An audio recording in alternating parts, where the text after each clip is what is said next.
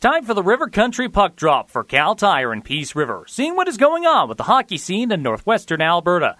The regular season for the AJHL will resume this weekend after a hiatus of over three months. The Grande Prairie Storm will be part of the restart as they will play against Drayton Valley and Whitecourt for the next few weeks. We talked to Storm head coach Mike Vandecamp, got his thoughts on the AJHL returning to play. It was exciting news for everyone involved, but most importantly for our players. I think considering their age and the narrow window of time that they have to play junior A hockey, you know, the importance of getting some exposure and opportunity to continue their development. I think they've had to be extremely patient through this whole process this season. They've kind of done whatever we've asked them to do, whether it be to work in small groups or wait at home or quarantine and all kinds of different things and finally be able to, to look at a possible around three month or so season. I think everybody's really excited about that.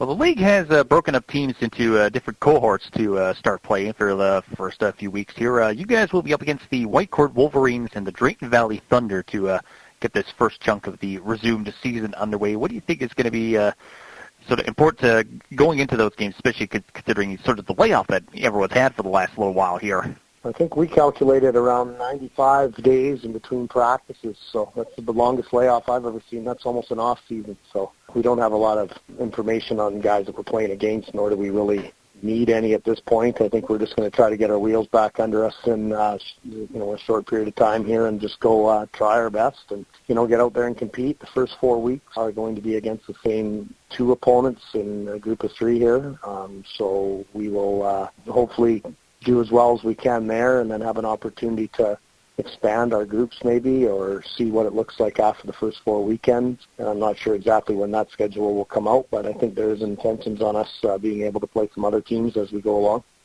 And I know over the past few months here, I've talked to uh, you know players at sort of different levels of the sport, and you know got into uh, you know some of the different things that they've been doing over the last uh, little while here with leagues all over the place being shut down. What about from the from the coach's perspective? What kinds of things have you sort of been doing to keep yourself busy while uh, we've been sort of waiting to see when things can get back going here?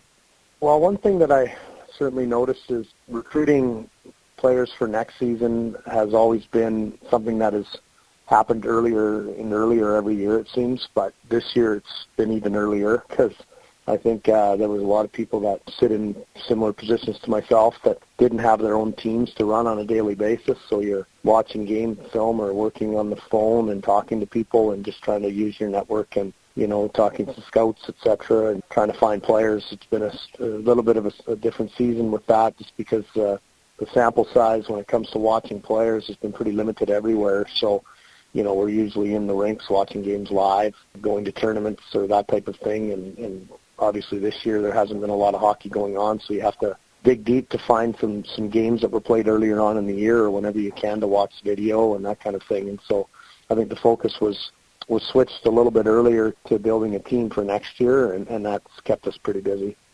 Now, what about with uh, some of the players? What, what kinds of sort of communication were you doing with the, the players in your team during this whole uh, little shutdown here try to keep sort of them kind of focused on uh, when play would resume here? Well, we tried to share the information as much as we could whenever we got some, and there's been some stretches of time where we didn't have a lot of information. You know, we just have to say, listen, we're just going to have to stay home for the next week or two weeks or 10 days or whatever it was, and then we sort of reconvene and, and have a conversation with our group through things like Zoom, that kind of idea. You know, we tried to keep them informed with what was going on. And like I say, at times it could be a little frustrating because there wasn't always a lot of information, and that's really no one's fault. We just weren't really getting anything. You know, we really didn't know what to happen, what what would happen next, and what to expect next. So we just tried to stay in touch as much as we could and keep everyone as informed as we could. And you know, I guess the Christmas break kind of helped because that came in the middle of it. And if you could sort of lengthen your Christmas break to a, maybe more like a couple weeks long or something, I guess that sort of broke up the monotony there. We actually came back and uh, did some small group stuff in in January, and then and then that got actually shut down again. So there was a lot of coming and going and a lot of unknowns during this time. But uh, as I said at the beginning, the patience and loyalty shown by the players was top notch. You know, everybody is stuck with the team, everybody is stuck with the league, and tried to see this thing through.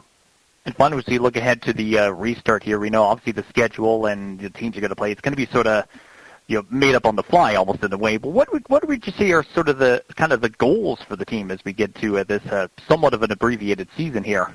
The first goal is to win hockey games. So I think uh, that's what we're here to do, and we wanted you know set out to do that this year to try to get the program more consistently winning games. And we showed potential with that early on in the season between the eight exhibition games and the four regular season games that we played. I, I think we had won around eight of those or something like that. So, you know, we were able to start to win some games and we want to continue to do that. And whether there's a championship uh, at the end or not is, is still a little bit up in the air, and that'll be dependent on you know, how we can exactly do that with restrictions that might exist later on in May. But you know, if there is one, uh, and, and I think there'll be some form of a championship, that is something that we're going to be trying our, our best to, to win. I think the the return to play has been has been uh, pushed by everybody on behalf of the players.